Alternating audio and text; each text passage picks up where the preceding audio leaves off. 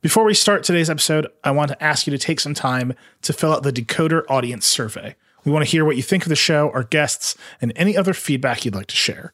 It'll only take a few minutes, and you'll be helping to inform future episodes of Decoder to make it even better. You can find the survey in the show notes or at theverge.com slash survey.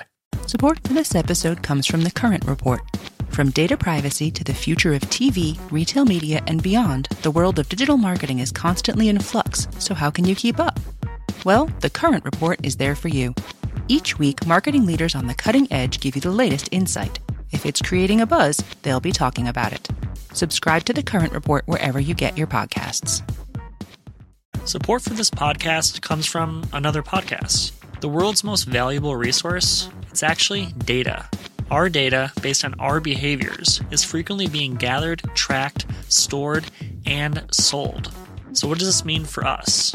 Join host Rafi Krikorian for season two of Technically Optimistic, where he'll take you on a deep dive into how our data is being used and what we can do about it. From social media feeds to foundational human rights, Krikorian leads us into territories both familiar and unexpected, with openness and genuine curiosity. New episodes of Technically Optimistic drop every Wednesday. Listen now wherever you get your podcasts. Hello and welcome to Decoder. I'm Nilay Patel, editor in chief of The Verge, and Decoder is my new podcast about big ideas and other problems. Today, I want to talk about esports, or professional video games if you prefer. For a long time, people have predicted that playing video games competitively would become a big business, rivaling traditional sports leagues like the NBA or the NFL. But it has been a long process with challenges and setbacks along the way. There's an audience. Lots of people tune in to watch teams play games like League of Legends or Dota 2. But the business models and ecosystem around the industry are still in progress.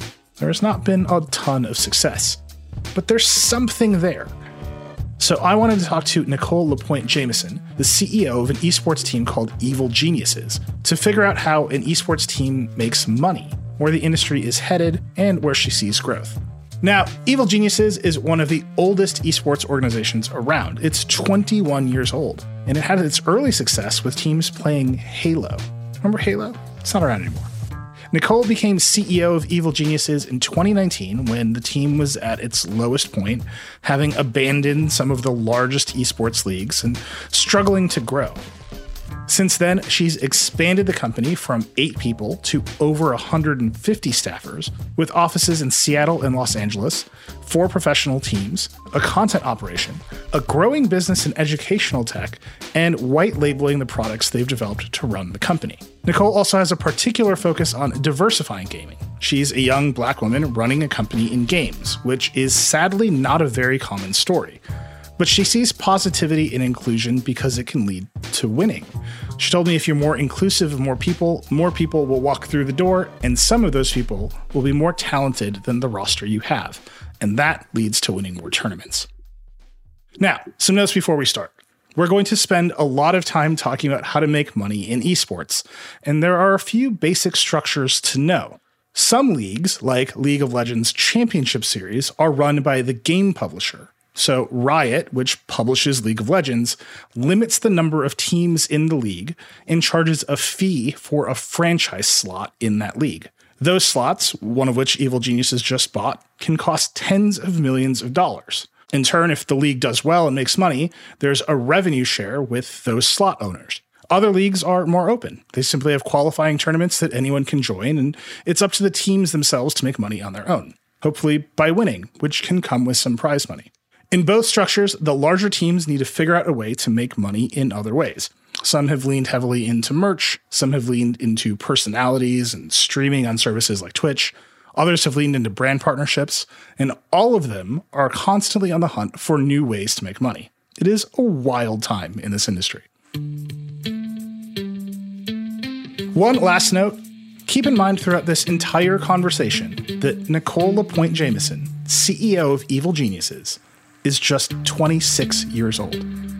I promise you, I was not this put together at 26. I don't think many people are. It's something else. All right, here we go.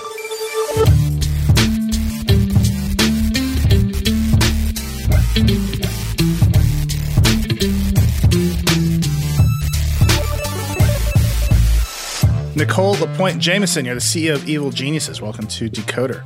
Thank you for having me. Glad to be here. So, what is Evil Geniuses?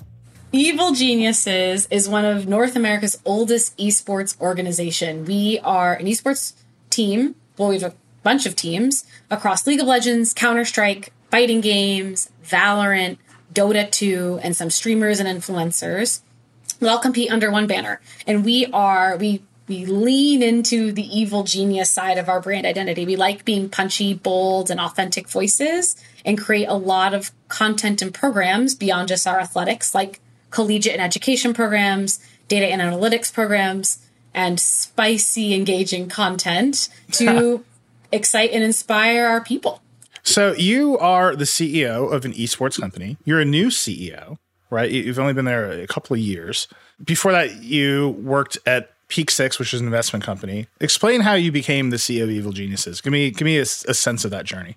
It's a fair question to ask because it's a little non-linear. I had worked for the past five years at an investment firm called Peak Six Investments, which does a lot of I call it a bit mixture of private equity meets family office, and that they have an investment portfolio that's low touch, but then they have a full on operational acquisition investment portfolio as well. And I lived in that side of the house looking at a, variety of businesses for them, ranging from the dating industry to flood insurance to haptic technology.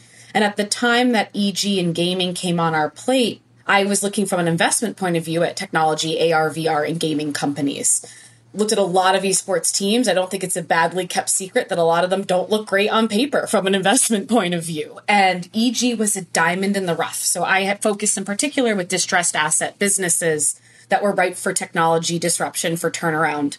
And EG was this tiny 10 person company in Seattle, Washington that had a 21 year legacy brand of competing excellently in all different titles. So, from a private equity distressed asset turnaround point of view, was very exciting because here's a very open sandbox that had built and preserved the best elements of what you look for in a business strong IP, fan affinity, and all the marketing was all set to go. Needed help with business acumen and financial growth. Um, so I was very excited for a board seat. Jokes on me. Um, was told about two weeks before the acquisition clo- or the investment closed, converting to more of an acquisition. I should be rolling in to help kind of spearhead the business and really figure out the space of esports as it had not been well figured out, especially when I had entered two years ago. And so here I am, still here, stuck, I think. Um, but it's been fantastic because, you know, coming from, I hate to use like the business realm, but entering into esports, which is very much an entertainment and passion platform in terms of the overall industry when we had entered was a really good melding of worlds. And I'd always loved gaming. Um, I've always been a personal fan of the space. So if you had told my 10 year old self, hey, you're going to work in gaming later, like, wouldn't have believed you, but very, very happy to have landed where I did. You know, we mostly hear the negative side of PE firms and what they do to distress companies, right? It doesn't seem like the the game here is we're going to break this thing into parts, extract value, over leverage it. Like there's a negative PE story, private equity story that we hear all the time. That is fair. Not this one. this is very much an investment story, and you were installed as the CEO to grow the brand. What was the current business of Evil Geniuses in esports, and what do you think that business should look like? Yeah. So bear with me if you're an esports expert, but from taking a step back, the esports industry is a bit of a misnomer in that it really encompasses two bimodal often intersecting but frequently not business models. One of them is traditional sports, like, except think of us like a university athletics department. I am University of Michigan, but instead of basketball, football, soccer under one brand, I have Dota, League of Legends, and Counter Strike. And there's that business model, which has the same models you would see in traditional sports sponsorship, IP and media rights, direct advertising, etc. But esports, being a digital platform, also bridges entertainment so you think of content creators, digital influencers, and all of those revenue models and revenue streams. That also exists in esports. So we're a bit of a blended of form of both of those. When I had entered EG, we were just the former. We were just the athletics model, which is great. That's the thesis we believe in. That's why we're here to be competitive. But it wasn't profitable. It, you can't operate player salaries that look akin to pro athlete salaries are not sustained on esports level sponsorships today.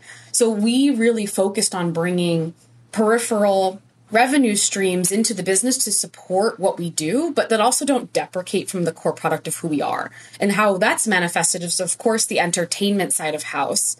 But we've also developed deep collegiate and education platforms, how to bridge the world of gaming, how to make gaming accessible to different audiences, as well as, as data analytics and even fantasy embedding products. So we've been able to pull in things using our core athletics platforms to really help self sustain the business in the past two years to keep the esports product alive, but keep the lights on at the same time.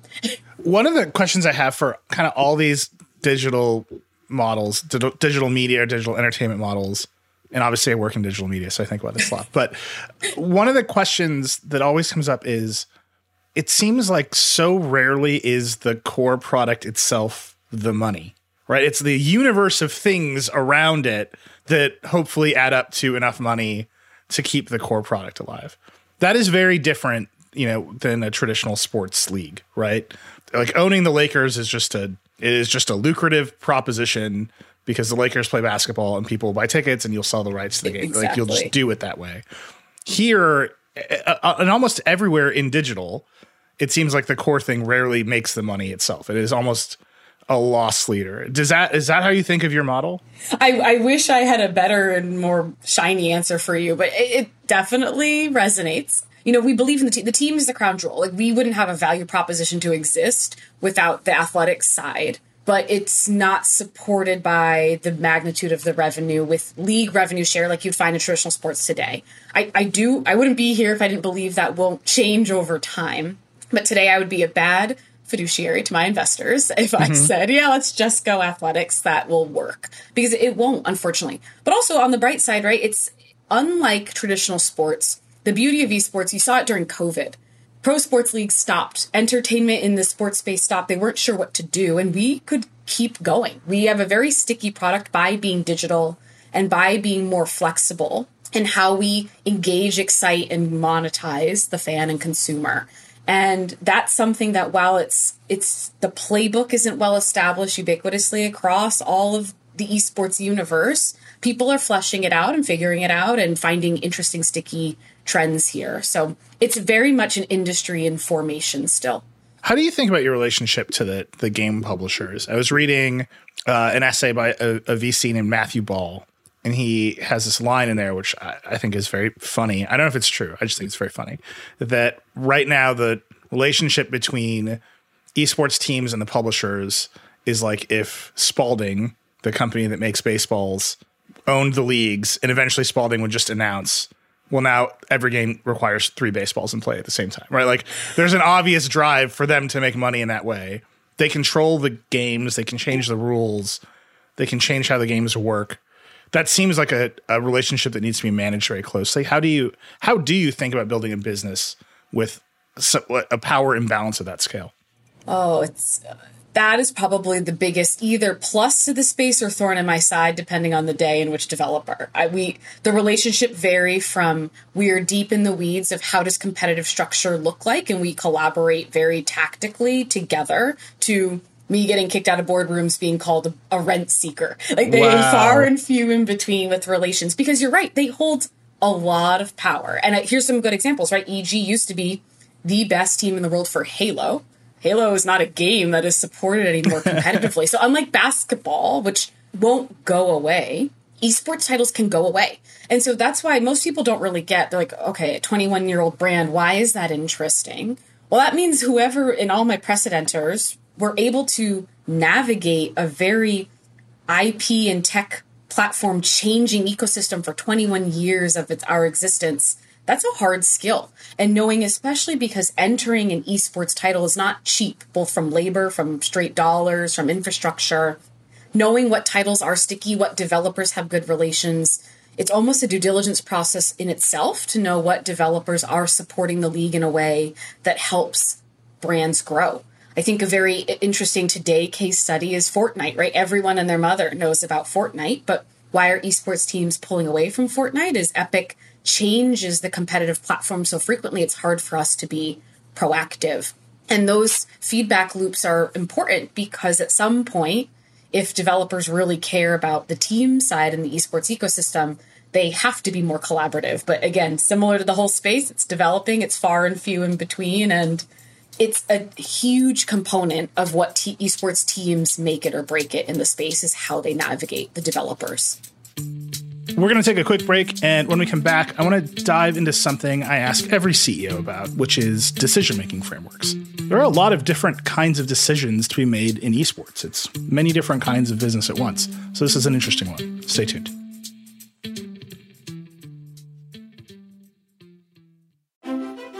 Support for today's show comes from Deloitte. Here's the story of innovation told in five words try, explore, connect, pivot, transform. See what happened there? As soon as Connect entered the story, innovation became achievable. That's why Deloitte works with clients and tech alliances to bring together the people, ideas, and technologies to overcome, solve, and of course, transform. Connect to what matters for innovation. Start at Deloitte.com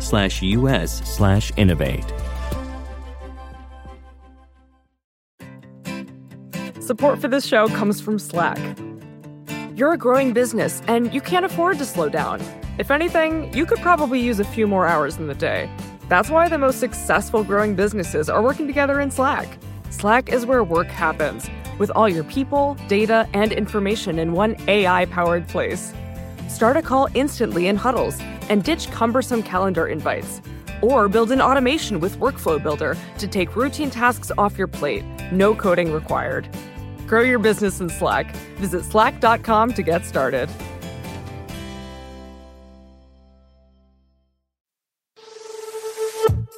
All right, we're back. I ask every CEO who comes on the show for their decision making framework, and I've kind of waited a bit to ask you because I, I, wanted to give people a sense of how novel the decisions you make are. There are parts of the decisions you make that seem very much related to what any entertainment or sports CEO would make. There are parts that feel like a, what a tech CEO would have to do, and there are parts that are just like totally new. So, given all that, what is your decision making framework, and how has it evolved over the two years you've been in Evil Geniuses? For better or for worse, as my anyone in my team would tell you, I don't come from a gaming background. I don't even come from an entertainment or sports background. I came from finance and before that, data science. And so most of my decisions, as cliche as it probably could sound, are very, very data driven. Quite, I'm always, my, I can't leave the private equity realm mentally. I'm always thinking of downside risk and managing upside potential. And that translates, especially in a world where a lot of what we do is unknown. I'm almost ashamed of a lot of the things we've had to do that were firsts in the industry. We were one of the first esports teams to have an HR department. We were one of the first esports teams to help build kids camps and summer programs. Things that would make you laugh in this day and age generally are still very fundamental.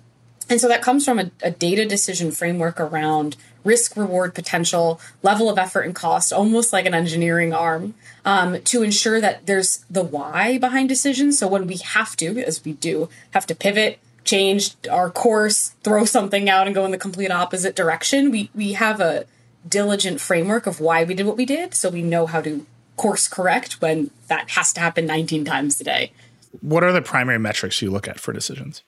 depending on where we are, well, the first first is probably financial. We're we're a startup, and every dollar counts. Every dollar relates to how we continue to survive, and especially in COVID, where while our product became extremely popular, costs also rose, and a lot of where we got our money, direct sponsorship allocations, those that in- infrastructure fell away. There were not a lot of people spending on marketing and advertising in a COVID world, and so cost is the first big framework we look at. We also care a lot about the voice of our fans and our community because we are, again, an entertainment product. So things that we do that will authentically resonate with whoever we're trying to target is critically important. So we think of the fans and the community quite a bit.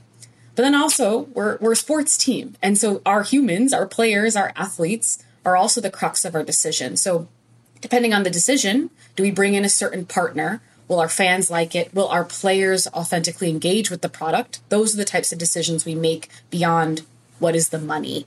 and that means we we say no to things it means we say yes to strange things and hopefully those are the good decisions to set us up for the longer term but as we call it internally there's a little bit of a matrix decision right of all the constituents we have to think of because there's quite a lot of frequently opposing voices because we've made decisions that we knew well this might not resonate with the fans but we know we have to do this so how do we navigate this situation or up my shareholders will think I'm crazy because this hasn't been done before and it's a little avant garde, but this is the decision we have to make here. And so it's not easy, but it's exciting.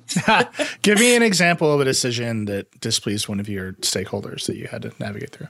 We've pushed in some interesting directions, and some of the directions where I, I call it the path of more resistance for longer term rewards. And mo- I'm actually very blessed that I have investors that very much are aligned with the longer term vision, even when short term cash is problematic. However, like there are times where we've made big bets on teams like actually entering into a title and doing things a different way. A, a really good tactical example where I had to really get people on board is we let me take a step back. When building a roster in esports, there's a lot of data you look at. We recently entered a new title called Valorant, and we built a roster exactly opposite how, of how every other esports team ever in the world has built a roster. They usually say, okay, take a coach who's been in the space for a long time, ask the coach who do they know that's good, and build from there. We said, screw that. Let's look at our data. Let's pull API data of best ranked players in the world. Let's sift through empirically, look at key metrics that we know align in game, and build a roster from there. And so we took a very empirical building approach, which maybe doesn't sound insightful for sports listeners, but is very different from esports, where most of the talent pool is known, especially in North America. We doubled down when we actually found out from an empirically built roster that roster also included both women and men. So we started one of the first mixed gender rosters in a competitive esports scene in the world. And that shook a lot of rattled a lot of cages and surprised a lot of people because it wasn't wasn't a marketing play, it wasn't all like this team to do this function for this marketing purpose. It was very much kind of threw all the books out the window and said this is the best team we think that can compete based on our methodology and here's what here's what they look like and here's who they are and, and let's support them and that exercise i was i'm grateful that i had team members and investors and partners that got on board and supported it but it was very iconoclastic to what had been done and really pushed the envelope on a, a lot of different fronts I'm all about the the methodology underneath it. That sounds very interesting. Video games are video games. Like the the idea that there were single gender teams to begin with has always struck me as very odd.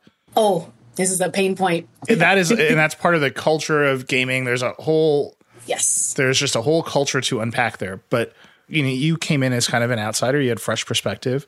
Why do you think that that was such that creating a team empirically that ended up mixed gender was shocking to people. It's rough. I think there are three big reasons why esports can be a little backwards, considering how much of an advantage they should have by how the games actually are played and competed on, which are generally more accessible, right? For gender, for whoever.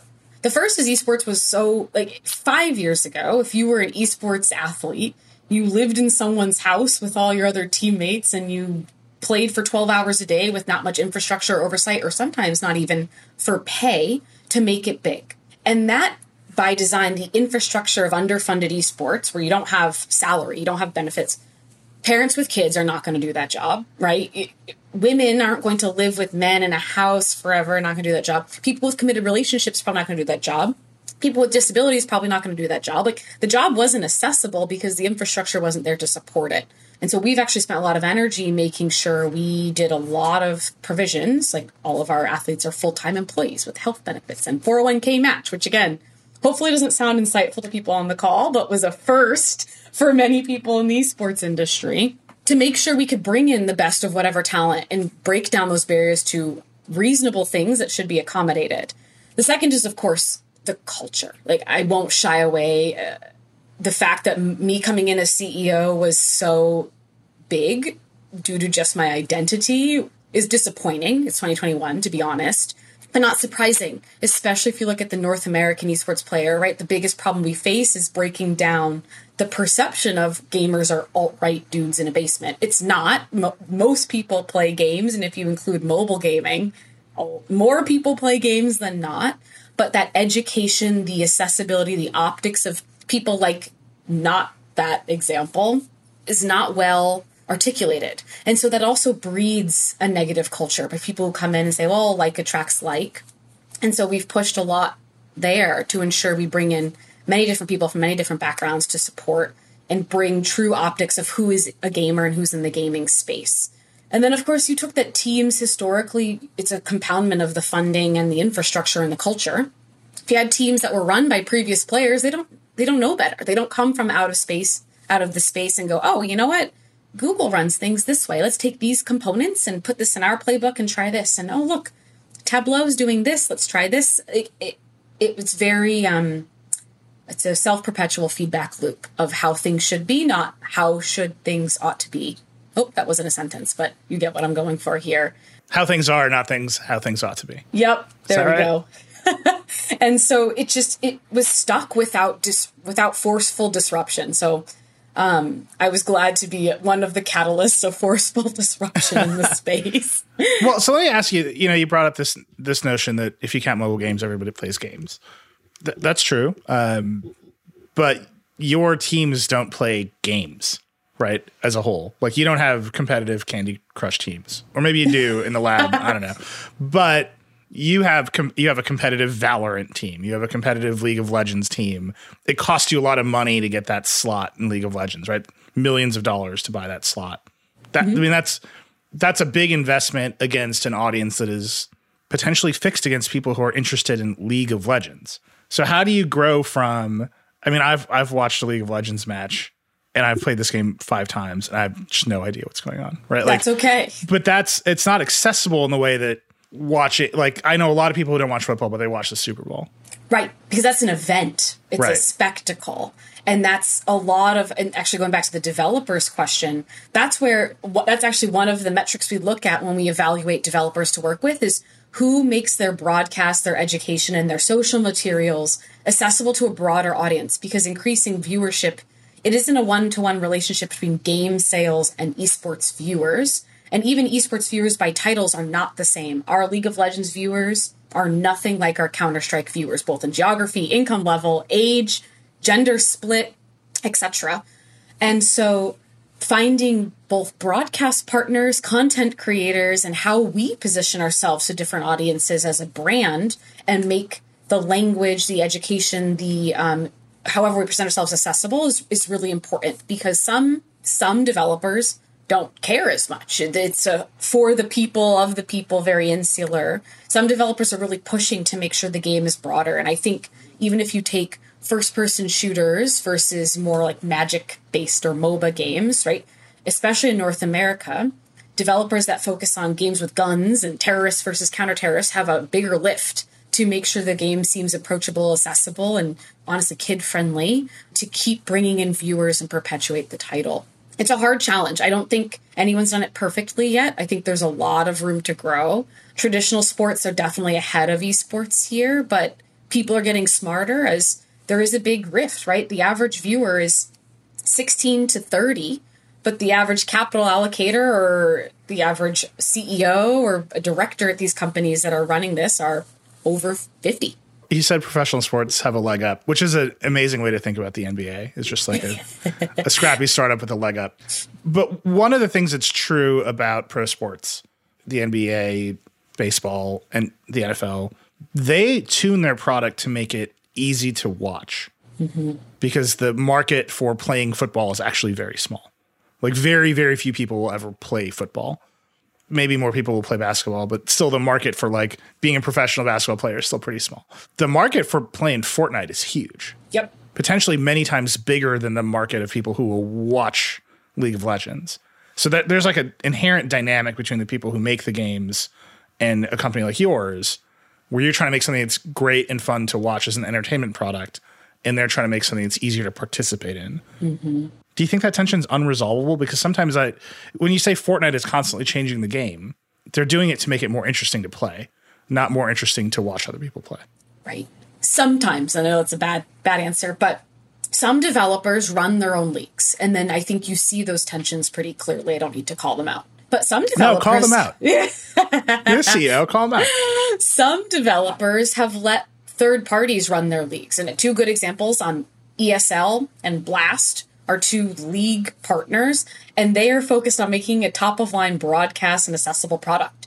And so depending on how much again the developers give leeway to for people to use their IP of the game to create an e- ecosystem that really supports like high tides raise all ships here. It's it, it seems clear to me, seems less clear to others maybe, but um it's something where the right constituents are focused on the right aspects of the job because it is a very large task to make like making games being a, a game developer is a huge struggle very expensive crazy amount of labor very hard to keep up esports is interesting in that it brings great visibility gives good player conversion boosts product reputation but for some of these like for example riot or um, valve esports, even though it's multi hundreds of millions of dollars of that for them, is still tiny compared to Yeah. the game sales. Like it's not really the huge focus.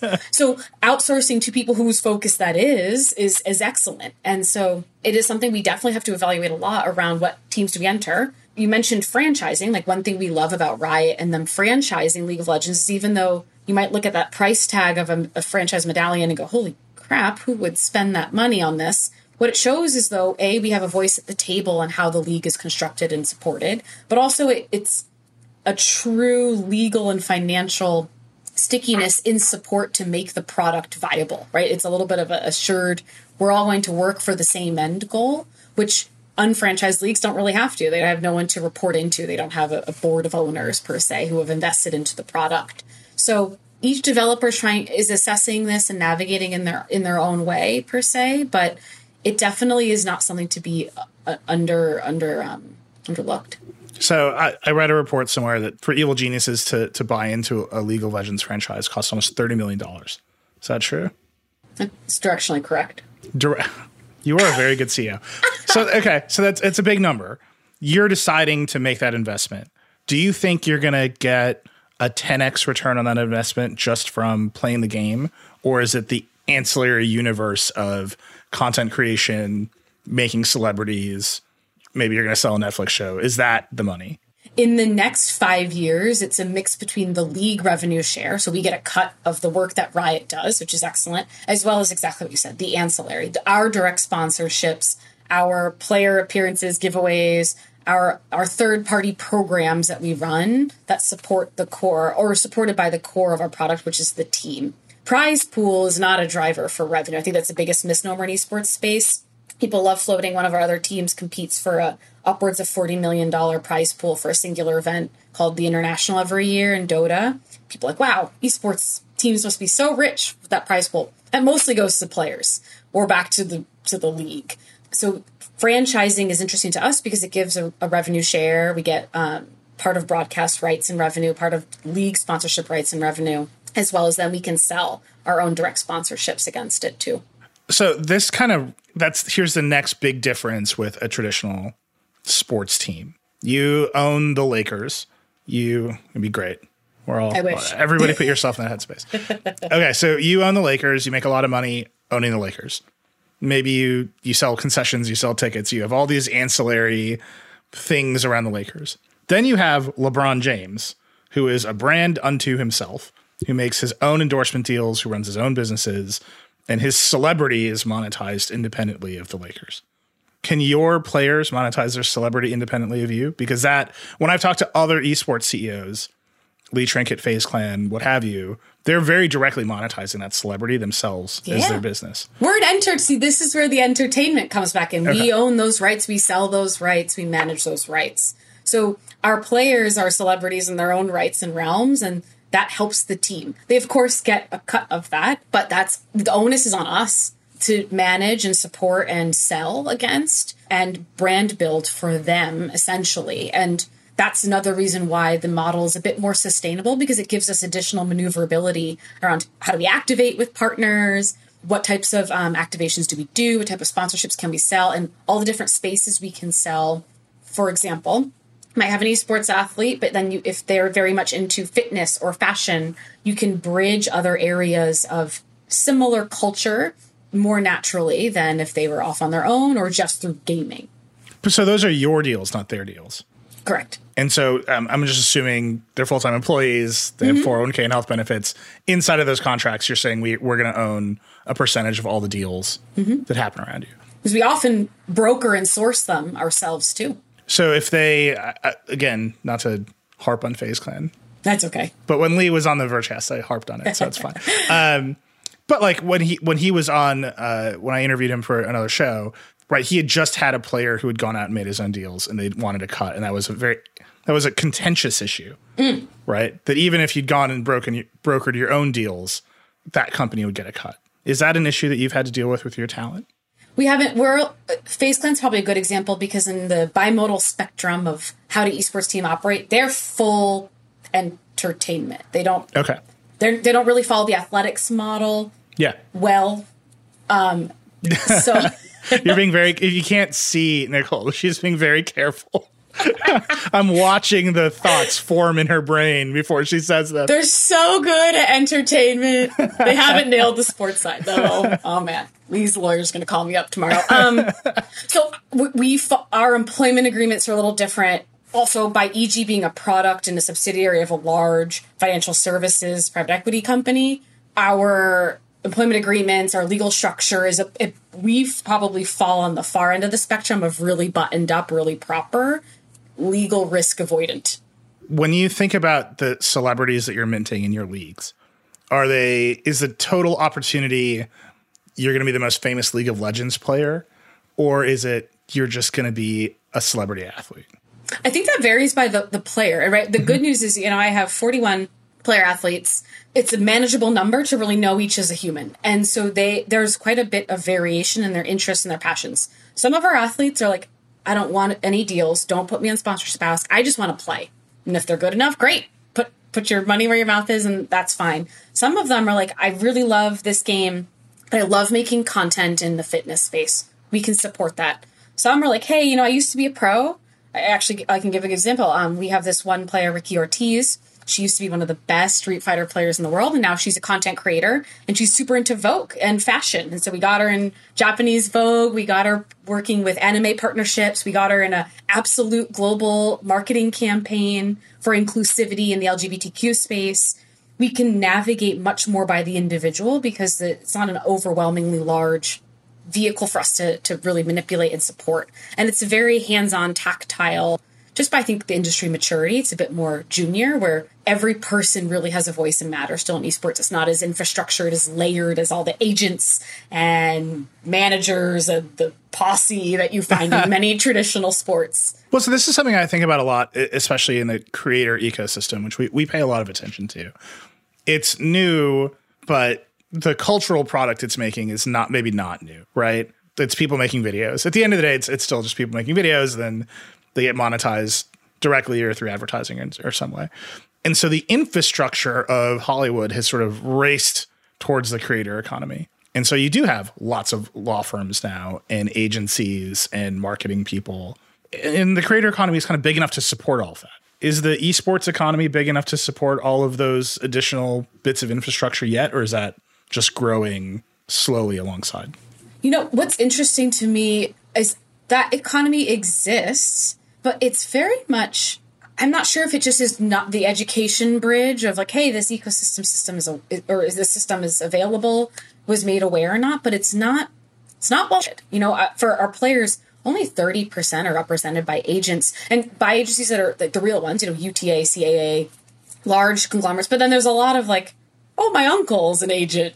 There's a lot of To be fair, there's a lot of that in regular sports too. I okay, that makes me feel better. I don't, maybe not actually. I, I can personally say, even as a team owner, more broad facing incumbent providers in the agency, the sports infrastructure, even like sports science and wellness, please enter the space because we that helps us grow at a mature and sustainable level. Right now, it's a little bit. There's still some wild west and you know, I, I, we're a North American team, even though we have global competitions. But if the more eastward you go, the more Wild West it becomes in that infrastructure.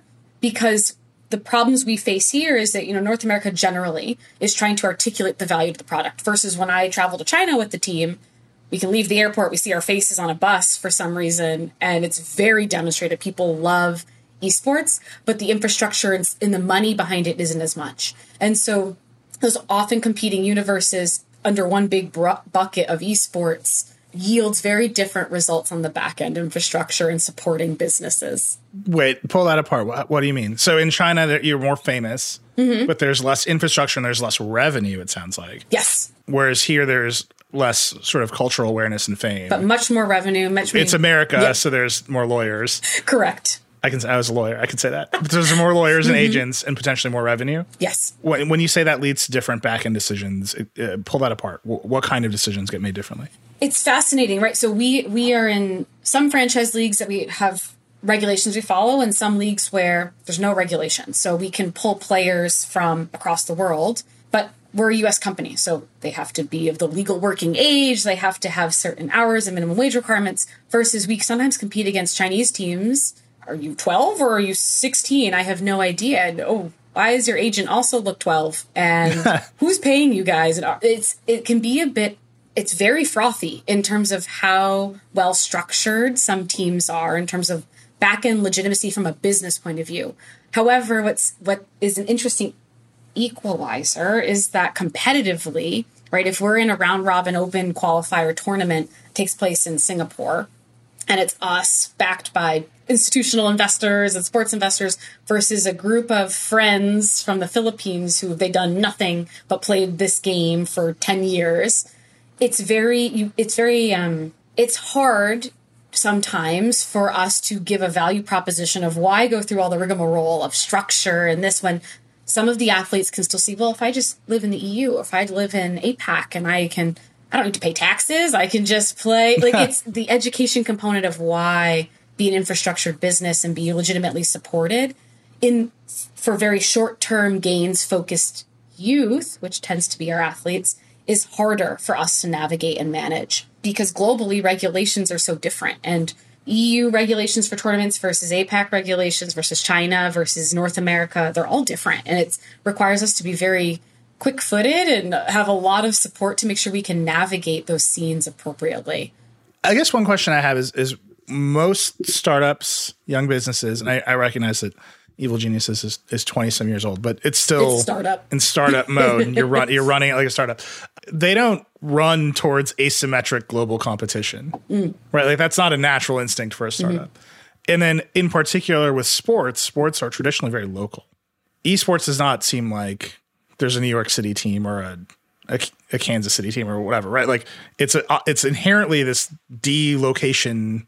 What's the word I'm looking for? It's not geo affiliated at all. See, this is why you're in charge. so it, it's it's not geo affiliated to a place, and then you end up chasing after a team of you know uh, kids who live in a house in the Philippines. Why not try to make it geo affiliated? Is there is there just is that just a bad business idea? I I get this question a lot, especially from traditional sports people.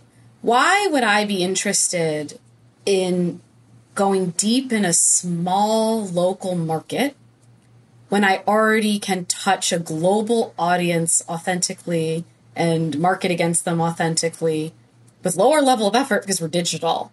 You know, if you look at the E, we tease as it's the first world problem. We just started setting up our um, Asia and Russia based social media and infrastructure, and we grow like 8% month over month organically. It's massive. The fandom globally is massive. And those maybe not as valuable as a consumer from a marketing point of view as a North American viewer and EU viewer, but the volume of people is something to really contend with. And we're a digital product. We are accessible by everyone. There's no reason, like, we, of course, EG, Seattle, the Pacific Northwest esports team, which is great. We have fans here. We can do local activations, but I think COVID showed this perfectly. We we can still connect with our community even when local things are disrupted because our community is global and that's a larger breath. We hit just our main social channels hit over 70 million impressions a month. Not through target, that's all organic impressions growed over time. Versus I don't bear with me, I'm not a geography expert. Like I don't know how many people are in Ohio if I were to start an Ohio esports team. Wow. Hard shot at Ohio from Nicole Point Jameson. But what is interesting about the geo affiliation market that we are exploring is you know, if you look at the average viewer of ESPN is what, 54? And why do people become fans of sports teams that you traditionally see on traditional sports broadcasts? It's usually family, or I was born in a location, or I live in a location, so I'm a fan of the location team. But because we're an entertainment product, we can create value proposition through our brand of why do you become a fan of a brand, kind of like clothing or a music artist, which can have broader reach. So we can we can do both. We can still geo affiliate, but we can go broader. But in terms of the volume of the pie that I want to cut a slice out of, geo affiliation is always something we look at, but it's not going to be my priority because I have many more fans across the globe than just I could tap into only in Seattle. Um, but we can do both authentically and well. When you talk about those global audiences and you talk about impressions, again, there are other teams that are have just leaned fully into Twitch, have mm-hmm. leaned fully into YouTube. Some of them leaned into Mixer. That didn't Uh-oh. turn out so great. uh, whoops. I've checked out your Twitch channel. I've looked at your YouTube. Like those aren't spaces you're playing in very aggressively. Is that a, a, a an avenue of expansion for you? Definitely something we're looking at. We actually thanks for calling me out. We just hired some heavy hitters from both gaming and entertainment to help boost our digital digital marketing and digital social. We are pretty good at the native content creation, more slice of life, but the more of the FaZe Clan entertainment, that's where we're expanding. We focus a little differently. EG historically, before I came in, was known as only really an athletics esports team.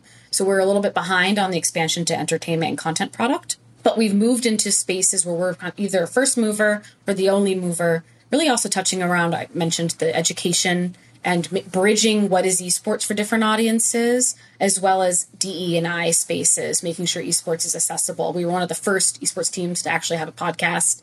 We were one of the first esports teams to be in have multilingual um, content creation. So we've taken bite-sized steps in directions we knew we could own um, before doing kind of the table stakes of what everyone else is is doing. Do you think that cuts against the you're going to be a great professional athlete at your game when okay, we also need you to monetize your life. Like we need you to live in this house and party all the time. And that's exactly why we've done it very carefully because you know, on the spectrum if you ask me, the end of the day my athletes are athletes. You know, and it's great. We have to support them. We have to build the brand. We have to keep lights on the business. But if they suck at the game, that's not interesting to me at all. And so there is a balance, right? You can't be all things to all people. And so that manifests into us signing pure content creators, that manifests in us carving out, okay, you get two production days a month. And then, oh, if you miss that window, partner, you can't use this player right now. Um, we have to manage their balance because unlike just content creators or other esports teams that fully focus on the entertainment side, we blend both. We're going to take another quick break, and when we come back, I want to talk about the culture of gaming and how to change it from the top down from the CEO seat. Hi, I'm Daniel, founder of Pretty Litter. Cats and cat owners deserve better than any old fashioned litter. That's why I teamed up with scientists and veterinarians to create Pretty Litter. Its innovative crystal formula has superior odor control and weighs up to 80% less than clay litter. Pretty Litter even monitors health by changing colors to help detect early signs of potential illness. It's the world's smartest kitty litter. Go to prettylitter.com and use code SPOTIFY for 20% off your first order and a free cat toy. Terms and conditions apply. See site for details. Mom deserves the best, and there's no better place to shop for Mother's Day than Whole Foods Market. They're your destination for unbeatable savings, from premium gifts to show-stopping flowers and irresistible desserts. Start by saving 33% with Prime on all body care and candles. Then get a 15-stem bunch of tulips for just $9.99 each with Prime. Round out Mom's menu with festive rosé, irresistible berry chantilly cake, and more special treats. Come celebrate Mother's Day at Whole Foods Market. All right, we're back. I want to talk about Evil Geniuses' diversity and inclusion efforts. Gaming historically has not really been a very inclusive space. Let's talk about your diversity and inclusion efforts here. It seems like you're pushing hard in the entire space to make that a mission of your company. It seems like you have some metrics that say this is actually going to help us win more, but it is just a challenging space. You are a woman and a person of color in gaming I've been around. I, I know that sucks. how do you manage that? Like, how do you manage the sort of oncoming negativity that comes with being in that space and standing up for in, especially in gaming. Like it's hard everywhere, but this is a culture that has been fairly resistant to it. Part of it's personal. When I came into the space, I was nervous. I was, was a triple first in terms of esports team CEOs, uh, race, gender, and age. And I was very nervous of what reception would be like. And part of me was not surprised by the reception, but part of me was also very lifted by the amount of people that came out of the woodwork per se. We're like, we've been here. It's amazing to see a, vo- a voice or someone that looks or can speak for us, like us. And that story became more and more frequent. There are so many people that don't fit the perceived narrative of who a gamer is in the gaming community. And so part of it is personal. Like I'm so excited to have a platform to give a megaphone to people whose voices felt like they weren't heard before, even though they are legitimate parties and creators and innovators in this space. But also, like professionally, gaming is ubiquitous and should be ubiquitous. And the fact that no other organization has figured it out of how to actually navigate that space well is silly. Because for me, again, I go back to do you pick the content creator, do you pick the pure athlete? I always want the best athlete. But the data shows the best athletes aren't just the ones you know and have conversations with because they are faces in the space. If you open doors for the best of the best, they tend to come. And so we've really pushed for organic, non quota, non targeted hiring through here's what EG is we offer maternity paternity leave. We offer college tuition stipends when you leave our rosters. We offer a lot of things that help bring other people and break down barriers that might have existed into the fold. And that has resulted in a really interesting, just in two years, right? We are a tech and gaming company that is 52% female leadership and management positions. We haven't targeted any women hiring. We're 30% people of color, which is also very high for gaming.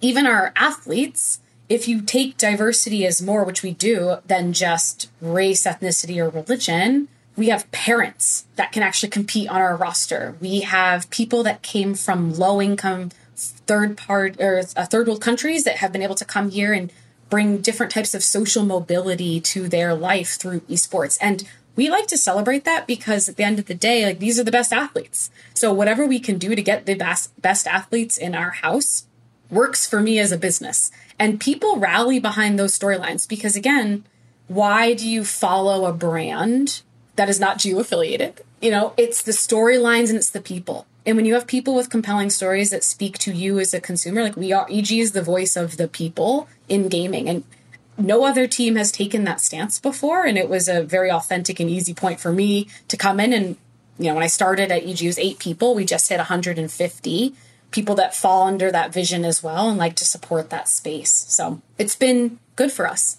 I'm looking forward to the the soft focus human interest package before you're like they do at the Olympics. Let me ask you: so eight to one fifty, college tuition stipends, better healthcare, right? Uh, those are all costs, Yep. right? Like you're talking about a massive increase in costs. Mm-hmm. So now I'm going to play the role of the private equity investor and say, what? How are you growing revenues to justify that massive increase in costs? Well, first of all, investor, thank you for supporting me in this endeavor. This is good. It's like being in the meeting with you. Right. Second of all, but that's what meant these are the third these are the peripheral business arms we then use to support. So for example, pushing into all these initiatives with colleges and bringing in the next leaders of esports, we partnered with we partnering with universities to build out their esports programming, curriculum, facilities, whatever it is. That consultation pipeline often rivals, depending on the season or the quarter, rivals are direct sponsorships for our teams. Those are big bucks. Those are Really? ed tech bucks. I love ed tech bucks. Or even our community partner, if you view as okay, a lot of esports costs go to direct marketing, but we can do good in the world, bring up brand awareness, and get customer conversion or fan conversion through community partnerships and goodwill. So we're really strategic around who we even partner with in terms of community partnerships. Um, and so we've been able to look at areas that we authentically care about and find ways that are not predatory or actually support the core of our business by bringing in revenue, but also boosting our mission. So that goes back into that matrix of deep decision making on why, and what we do, because esports is a bit of a green pasture. We can kind of do whatever and call it esports as it, if it touches gaming somehow today. But we've taken a very education and values focused approach to who do we work with, what do we partner with, and why. And that also resonates with partners. You know, when brands stopped spending on direct marketing and advertising during COVID, their charity, goodwill, and community budgets didn't stop. So we were able to activate and support brands bringing their awareness to different spaces through um, what we offer in activations. And by being nimble in those areas, we are able to show positive traction across fandom development, revenue development, and even competitive results. Again, without deprecating our core product. One of the challenges entertainment companies in particular face when they focus on diversity and sports leagues too, and sports traditional sports leagues are all over the map on this when they when they talk about diversity inclusion is well you're trying to get everyone you're trying to please everyone by the nature of your product. And so if they're if you irritate half of the country because you're continue to talk about diversity inclusion you did a podcast episode on black lives matter. The nfl is not doing that mm-hmm. right? Like they are trying to p- pitch a huge tent to get money from everybody. How do you balance that especially as you're growing? It's a tough balance and i think it is the more internal culture deflating conversations of like how do we pick what conversations we enter and what conversations we don't? And not to sound like overly annoyingly corporate but it starts from our mission vision and values and quite literally again going back to my knowing data decision making right? Does it fit into the matrix of this is what we set out to do? Does this aid is it neutral or is it negative to these causes and building a playbook of how even my team members at eg can operate understanding okay what lanes do we play and what lanes do we not do we have a voice and do we have a say in this conversation? Does it help us or is it to make us look good? Because we also we don't like to do things just for the optics of it. That's a waste of energy for me and as well as people can see through that shallowness. So how do we show through action and how do we back it up and support the things that we do and the conversations we want to enter into? That tends to be our filter. But it's also great because we have a really good litmus test of what do our players care about? Our players pick half of our charitable donations that we do every year, right? It's uh, it's us that decides where we support. It's in alignment to our league partners, like what are they trying to achieve and where are goals that we can co help together, as well as what sticks to my shareholders' values, my investors' values, and our corporate strategy. And that's, that means we do elect to not participate in things, but it also means we are selective and very purposeful and thoughtful around what we do choose to participate in. What's something you chose not to participate in? There were many race related incidents in America over the past year that I think everyone is aware of in terms of um, legal justice and recourse for race related incidents. And it's hard because I have a lot of people at EG who intrinsically, deeply, deeply care. And they're like, well, we have a platform. Let's say something. Let's push. That's that's a conversation that we can support privately as individuals, but for, as a corporate entity, what can we do that is more than just showing social media support, we didn't see a clear pathway there of where could more than just a dollar donation or a tweet really push the needle. And so that's something we decide to handle differently than a lot of like public support that you saw other maybe social media um, accounts of other sports teams do.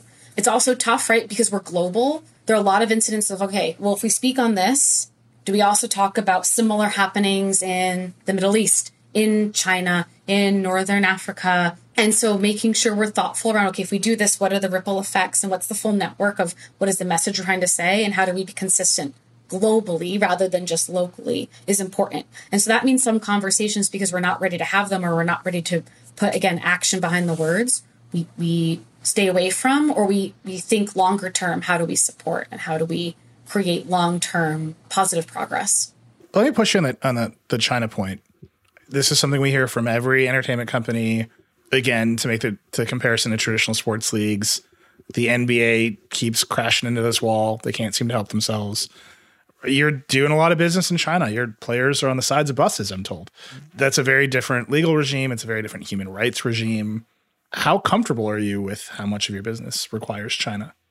It can be hard personally, knowing well, elephant in the room is there are many spaces in business globally that we participate in that me as an individual might not usually be able to participate in by my race or my gender especially and that is hard to navigate and so the most we can do again by showing that being a values forward sports team sticking to our guns around our mission and showcasing competitive excellence can hopefully push in authentic ways rather than force people to confront something they don't want to confront to bring positive change, like we try to do the most that we can do realistically. And we're very big realists around what has impact and what doesn't versus what fights do we take that stop our business from continuing. We have to be thoughtful. It would be unrealistic for us to cut out as a gaming company, China, for example, as a country, because half of developers in the world are owned partially by Chinese country, uh, a Chinese company. The, our fans are there. And so, again, trying to be thoughtful of how we navigate what we participate in and why is important. Um, and I cannot claim, like, I will not even pretend we do it perfectly, we do it excellently, but we definitely try every day to be thoughtful around the why of what we do to bring people along with us on our mission, not isolate fans or communities. There's the positive side of your mission, what you support, what you say, what you donate to. There's also a, a more negative construct, right? Last year, you removed two players from the roster for their conduct. Walk me through that. What kind of decision was that for you?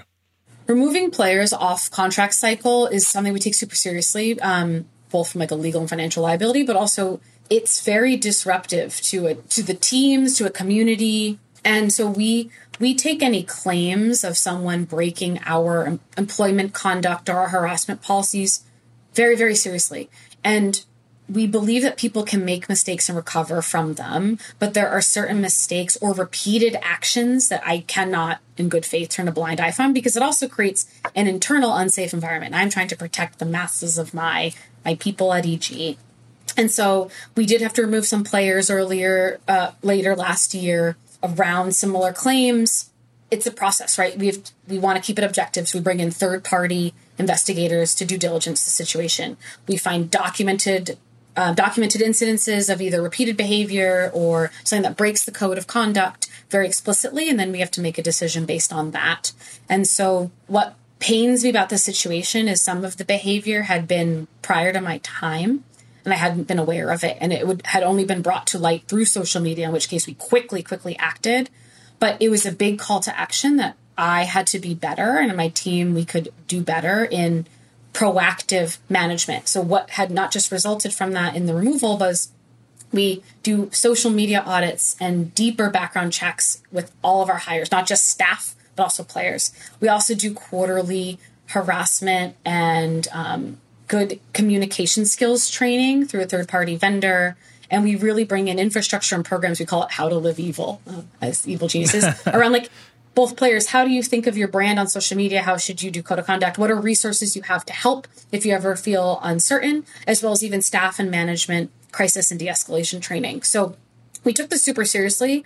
It, again, is a cost investment that I am lucky that I have investors to financially support because I do believe that is needed for us to continue to do well in the long term, even if there's a short term financial implication. But if I create an unsafe work environment for myself or others, it's it defeats the whole purpose of trying to grow and expand and bring a positive outlook to the gaming industry. So don't take those things lightly at all, but we take them really seriously. And it was a good wake up call and call to action of how can we always continue to optimize and do better. I've asked you a lot about places you're increasing costs. I want to end with where you're increasing revenue. What are your revenue lines right now and where are they growing? Yes. We have a really great and very fast growing direct sponsorship line. My sales team is amazing. I was able to somehow convince a bunch of people who had never worked in esports and did sales, both sell and buy side and traditional sports and consumer product goods, to come join this clunky esports team and sell it. And they've done fantastically. And that's our biggest revenue stream. But we also have, as I mentioned, our collegiate consulting and our education consulting and curriculum development, which has been newer for us. We're about seven months into that pipeline externally facing, and it's been surprisingly fast growing. We also, our newest product, and we actually roll out with our last public component at the end of this quarter of our tech and data analytics because we built, we use tools to make decisions internally. We realized we could white label those tools and sell them direct. And then we also realized we could white label even more and sell to larger partners, including smaller leagues, other teams, fantasy and gambling sites. And that has been an excellent plug and play for us that we we didn't realize that would be as lucrative a as an entire business line as it has been. And so we're going deeper into that area. And then, of course, the regular marketing, advertising, ad sales, but that's tiny. Merchandise, everyone always talks about, oh, fashion and apparel. That's slim margins there. We kind of just keep that for the fan excitement, manage costs. Everyone thinks Supreme is the business. No. That's not the business. Yeah. People always give me a lot of shit for that too. So like, your merch sucks. I'm like, I'm sorry, I don't care. That's great. Uh, which one of those uh, is growing the fastest? You know, from a total volume point of view, it's probably direct sponsorships. But I'm very curious. Are, the collegiate is interesting because education budgets or university budgets, they follow a different fiscal year. It tends to be May to June and May to June versus Jan to Jan. And COVID has reshuffled quite a bit of traditional sports or athletics or club or intramural budgets into things like esports programming. And so, very recently, our pipeline in terms of potential has quadrupled just in the past two months this year. Hasn't signed much yet from this newfound growth, but I think end of this year we'll have a really good sense of our collegiate and education proposals might be the the ticket to better support. And then of course we have our evergreen league revenue share from our league partners. Last question. What's next for Evil Geniuses? What should people be looking for? Ah, I think we are going to continue to, well, lift trophies, obviously. It's an exciting year for us as live events we're hoping will come back by the end of this year and we'll have some very nice big activations coupling our tournaments. But also, I think we're trying to get smarter around how do we continue to build out data driven decision making around esports athletics and what avenues that opens up, not just for us internally in terms of managing costs and scouting talent in the esports space, but how do we support our leagues and potentially sell to other teams that infrastructure as well. So that agency roster scouting play, I think, is an untapped area we might want to tap into. Tremendous. Well, Nicole, thank you so much for joining us on Decoder today. Thank you for having me. It was great. Thank you again to Nicole LaPointe Jameson for taking the time to talk today, and thank you for tuning in. I hope you enjoyed it. As always, I'd love to hear what you think of the show. You can email us at decoder at theverge.com or hit me up directly. I'm at Reckless on Twitter. If you like the show, please share it with your friends and subscribe wherever you get your podcasts. Decoder is a production of The Verge and part of the Vox Media Podcast Network. Today's episode was produced by Creighton DeSimone, Sophie Erickson, and Andrew Marino. Our music is by Breakmaster Cylinder. We'll see you next time.